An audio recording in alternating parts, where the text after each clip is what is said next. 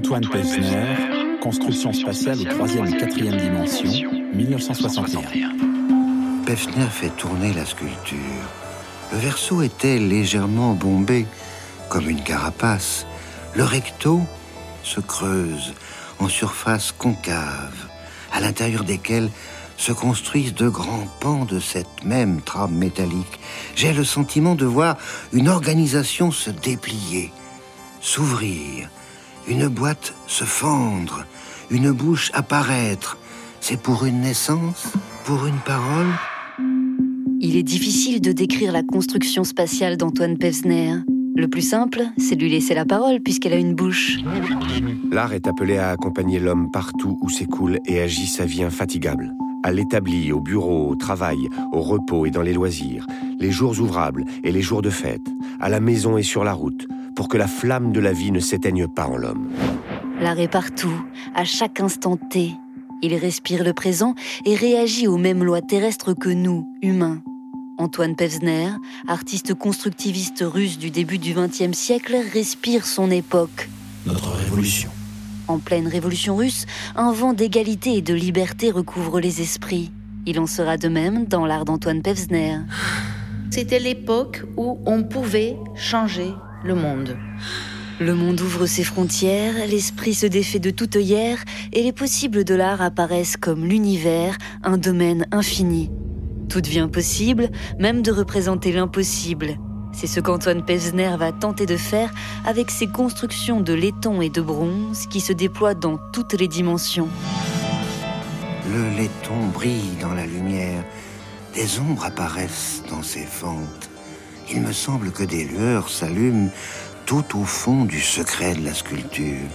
Sculpture abstraite Peut-être, mais quelle présence de vie Sa construction spatiale aux troisième et quatrième dimensions est vivante. Elle nous prend par la main pour nous emmener dans la quatrième dimension. La quatrième dimension, c'est nous, c'est tout l'univers, c'est l'espace-temps. Un espace métaphysique au-delà des frontières du visible où règne l'harmonie. C'est cet infini invisible qu'Antoine Pevsner veut nous faire ressentir pour qu'on prenne exemple sur lui. Son rêve de d'ouverture vers l'espace, c'est une utopie. Doina Lemni, attachée de conservation au centre Pompidou. D'attraper de saisir le temps, c'est une utopie. Entrons dans l'utopie d'Antoine Pevsner. Entrez avec nous dans la quatrième dimension. Ceci est un podcast du Centre Pompidou consacré au rapport entre art et utopie. Bonjour, bonsoir, bonsoir. bienvenue. Le voyage en utopie commence. Alors, pour prendre la navette qui nous envoie directement dans la quatrième dimension, comment faire? Déjà, rendons-nous à Paris, là où Antoine Pevsner s'installa dans les années 20, et installons-nous en dessous de la tour Eiffel. Il est choqué devant la construction de la tour Eiffel. La tour Eiffel lui a donné l'idée de ce qu'il allait faire plus tard. Pevsner regarde et ressent cette grande construction. C'est une prouesse technique lourde d'histoire et de 10 000 tonnes de fer qui a les pieds sur terre et la tête dans le ciel. La tour Eiffel m'a fasciné. Aujourd'hui, je sais pourquoi elle m'a fasciné. Parce qu'elle était une structure qui refusait la pesanteur. Elle était à la fois immense, légère et transparente. Elle était tout ce que je devais chercher par la suite. La légèreté, l'envol. Antoine Pevsner veut lui aussi donner des ailes à ses sculptures et des ailes aux yeux des visiteurs. Pour cela, il garde toujours un œil sur la tour Eiffel et chamboule les codes de la sculpture de l'époque. Premièrement, il doit changer de matériaux. Il s'est rendu compte qu'on peut faire une très belle sculpture sans forcément sculpter, tailler la pierre, mais réaliser une sculpture par le biais de la construction, de la composition, que ce soit des fils métalliques, des planches de métal, cela lui donne une certaine légèreté et la sensation de s'élever du sol. C'est ainsi que Pevsner se démarque de ce qu'était la sculpture jusqu'alors. L'espace vide devient son matériau premier. Il ne part plus de la matière, mais du vide. Un vide sur lequel pèse déjà l'idée d'une forme. Cette fois, la masse est vaincue. Plutôt que de creuser dans la pierre pour faire apparaître les formes, Pevsner part de l'espace vide et le fait s'exprimer en y assemblant des fils de laiton. Il ne sculpte pas. Si on prend le sens étymologique de la sculpture, avec le, le ciseau et le marteau, il n'utilise pour ses compositions géométriques que les outils du soudeur et du ferronnier, bouteilles d'oxygène, lampe à souder, lunettes noires. Avec son attirail d'artisan, Pevsner est un constructeur, un architecte de l'espace.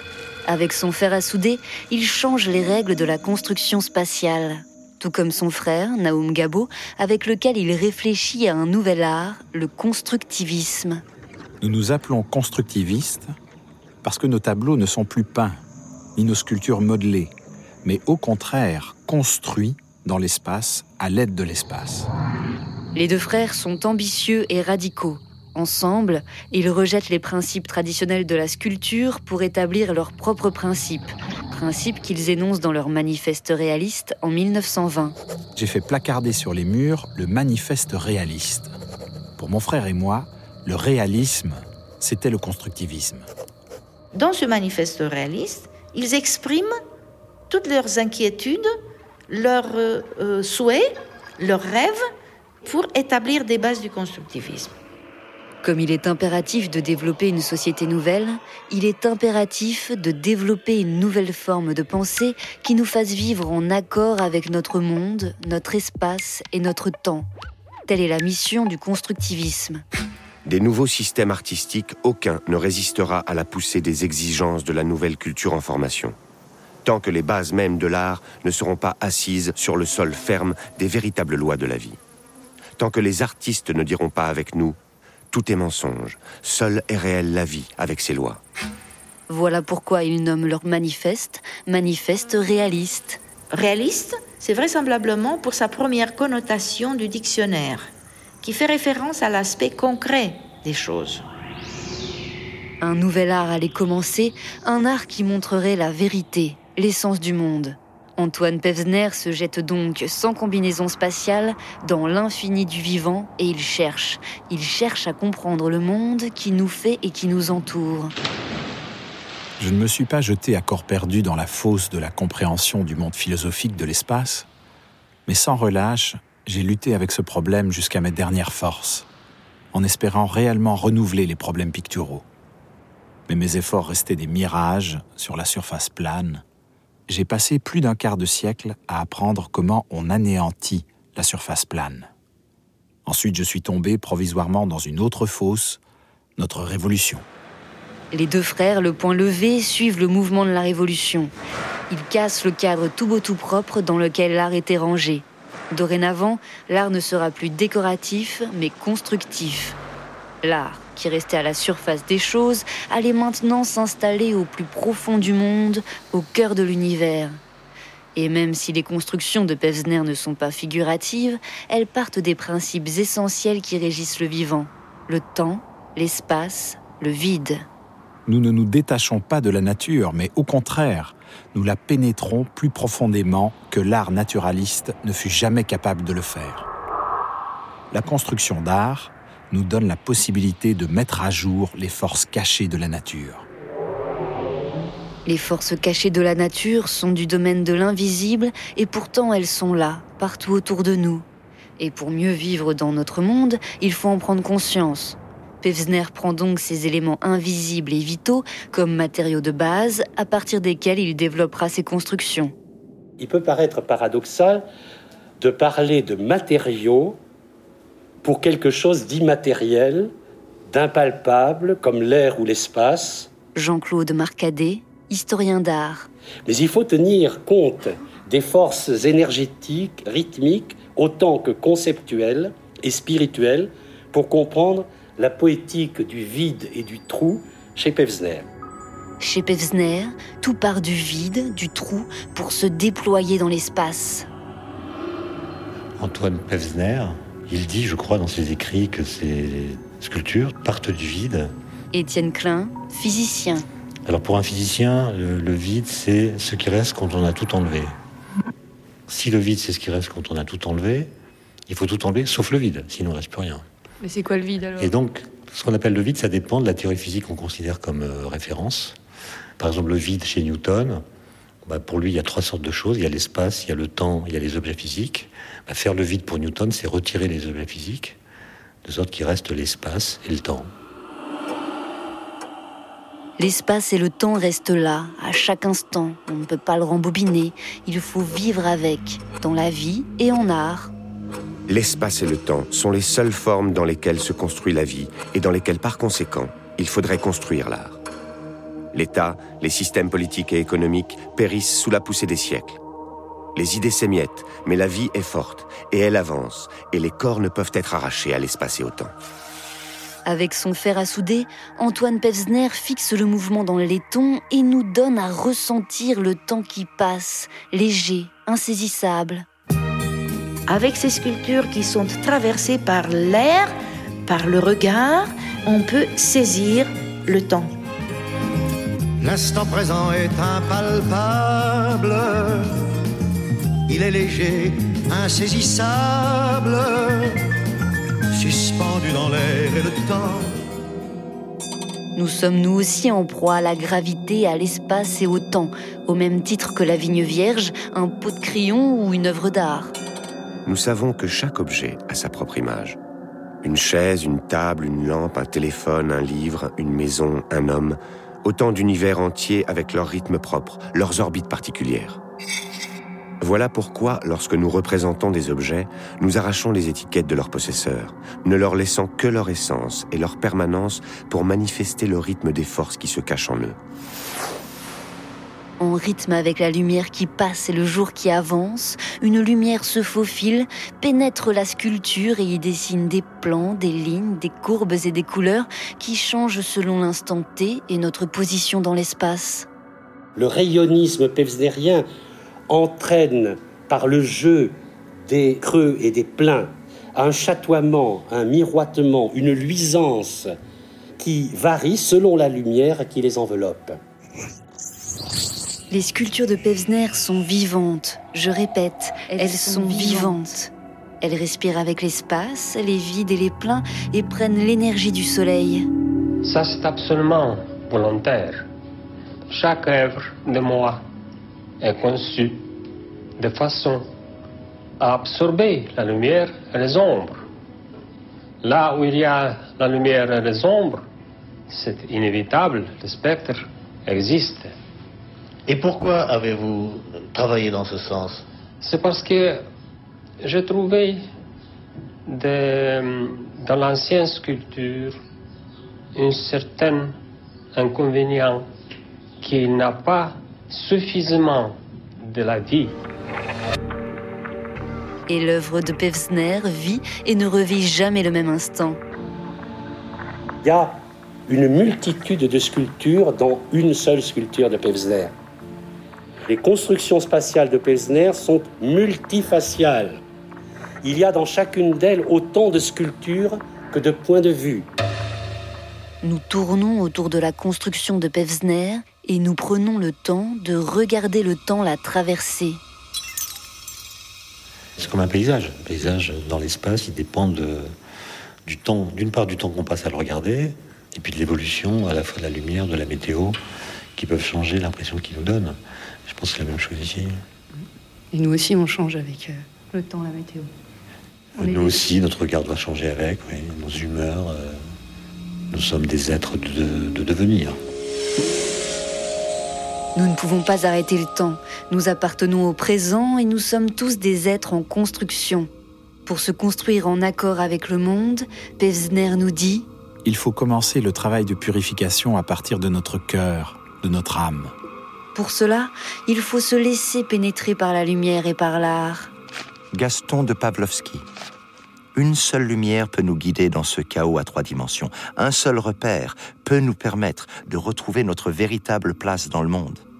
L'œuvre d'art, elle seule, peut fixer pour toujours la grâce fugitive d'un mouvement, l'étincelle insaisissable d'une pensée. L'invisible pensée se construit dans nos têtes et Pevsner nous laisse poursuivre ses constructions. Celles-ci passent ainsi de la troisième à la quatrième dimension. Pevsner veut nous ouvrir les yeux et l'âme, car pour connaître le monde, il faut aller au-delà de l'expérience sensible que nous en avons. Dans construction spatiale à la troisième et quatrième dimension, il y a une combinaison complexe de mouvements d'envol qui se déploient en ne limitant pas le mouvement de spirale qui est dans l'infini. Il y a un mouvement qui euh, ne se termine pas. Le regard se promène sur les rainures métalliques lustrées qui, même limitées à l'espace de la sculpture, se continuent dans l'imaginaire. C'est le but de, de Pefsner. Il a travaillé euh, sur, euh, sur cette idée de inviter le visiteur, d'aller avec lui, d'imaginer avec lui la continuité de cette surface ondoyante à l'infini. Les formes se nouent et se dénouent dans l'espace et dans notre esprit. Apprêtez-vous à entrer dans une nouvelle dimension. Une dimension faite non seulement d'images et de sons, mais aussi d'esprits. Une expérience entre réalité et fiction. Dans une contrée sans fin, dont les frontières sont votre imagination. Les lois des mathématiques et de la physique régissent nos mondes, certes, mais au même titre que la poésie. Et ça, Pevsner ne l'oublie pas. Il euh, réussit avec cette pièce qui est euh, une pièce de construction, d'architecture, il réussit à lui euh, infuser une sorte de poésie. L'espace est une poésie qui se sent au lieu de se mesurer. Notre univers et notre organisme sont en constante relation avec le dynamisme spatial et temporel auquel nous sommes soumis. Nous sentons l'espace qui nous entoure et nous continuons de tourner autour de la sculpture de Pevsner. Il crée avec un matériau lourd, inexpressif apparemment, mais il lui donne une légèreté jusqu'à le laisser lui donner une impulsion à s'élever, à se séparer du sol qui le soutient. Antoine Pevsner travaille longtemps ces tiges de laiton pour qu'elles deviennent des portes d'accès à la quatrième dimension. Une fois assemblée, la construction spatiale s'élance des mains de Pevsner, elle passe par notre esprit pour aller plus loin que le ciel, dans l'espace infini. Il y avait dans ses œuvres quelque chose de ce signe que les mathématiques symbolisent si facilement, le signe de l'infini. Le grand rythme cosmique commence dans les courbes métalliques de ses sculptures. Nous empruntons la passerelle temporelle que Pevsner a construite pour nous et on s'échappe du sol. Nous sommes des voyageurs de la quatrième dimension. Quatrième dimension.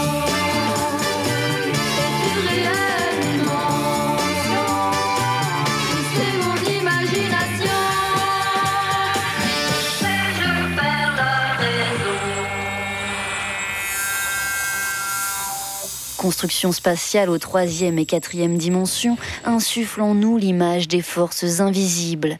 L'espace, les pensées, le temps, tout l'invisible qui nous entoure et nous fait tenir debout.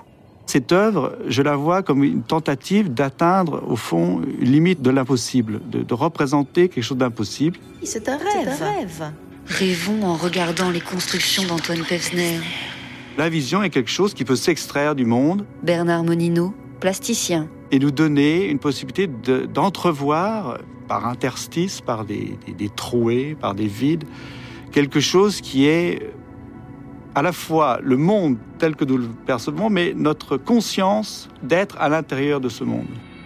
Antoine Pevsner cherchera toute sa vie à nous faire percevoir l'irreprésentable. Si on prend la physique des particules ou la physique quantique, eh ben les choses qui sont mises en jeu dans les équations ne sont pas représentables par des figures. Et donc on peut, euh, on peut tenter de décrire mathématiquement un atome, mais on ne peut pas le dessiner. Et donc on a une forme de représentation symbolique qui échappe à la représentation par des images. C'est quelque chose qui, inspire visiblement les artistes. Et de voir que là où on croyait que la représentation ne pouvait pas transcender les équations, on voit des images qui nous explosent à la figure et qui sont des, des sortes d'illustrations de ce qu'on croyait ne pas pouvoir représenter. Pour représenter l'impossible, l'art doit sortir de son système de représentation à trois dimensions pour atteindre la perception d'une quatrième dimension. Guillaume Apollinaire.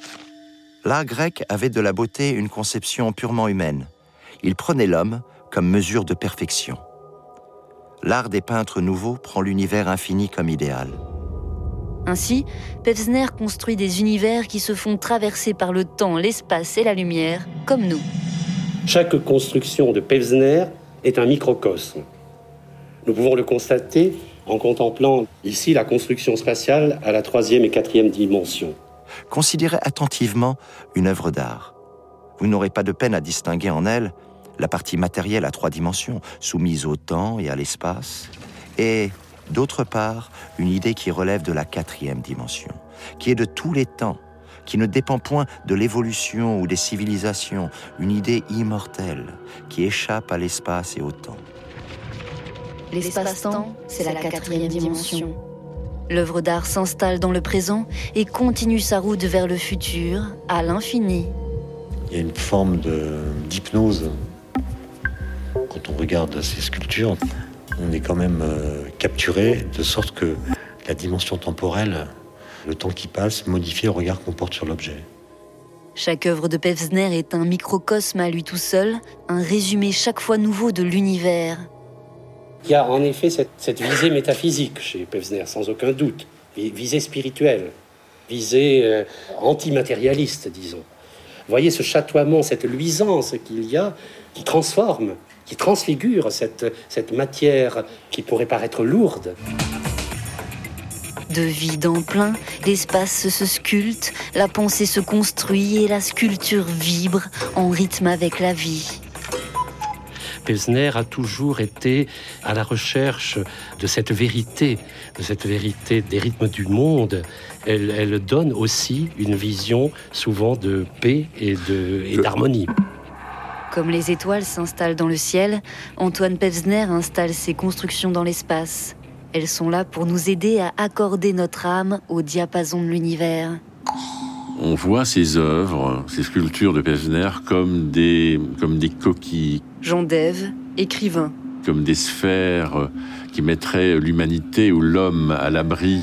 Nous nous mettons à l'abri dans la quatrième dimension d'Antoine Pevsner, prêt à construire un monde nouveau. Pour construire une civilisation nouvelle, nous avons avant tout à créer des valeurs nouvelles, morales, sociales et esthétiques, à établir de nouvelles façons de sentir et d'agir, qui correspondent non pas aux caprices d'un individu, mais à l'image amoureusement construite entre l'homme et l'humanité construction spatiale aux troisième et quatrième dimensions dessine dans notre esprit des ponts entre l'homme et l'humanité, la terre et le ciel, nos corps et nos âmes. Là est la force de l'art. L'art ne peut pas arrêter le temps, mais il provoque des émotions dans le corps humain, fait naître des pensées dans son esprit, et donc il peut changer le monde. Au cœur des constructions d'Antoine Pevsner, on respire l'utopie d'un monde meilleur, un monde comme ses constructions, plein de vie, de légèreté et d'équilibre. C'était un podcast du Centre Pompidou, produit dans le cadre de la série Un dimanche une œuvre, disponible sur l'application du musée, son site internet et ses réseaux sociaux.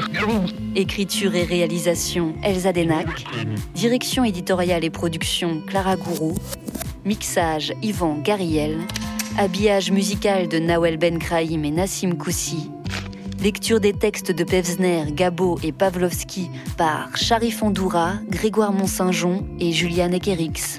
Reportage devant Pevsner en compagnie de Doina Lemni, attaché de conservation au Centre Pompidou, et d'Étienne Klein, physicien.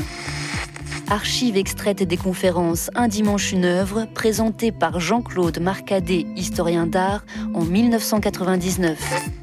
Archivina avec la voix d'Antoine Pesner en personne et la voix de Pierre Descargues, Bernard Monino et Jean Dève. Extraits musicaux de Charles Aznavour, Psychiatre de la Rime et Victoire Scott. Merci à chacune et chacun d'entre vous pour votre écoute et à bientôt.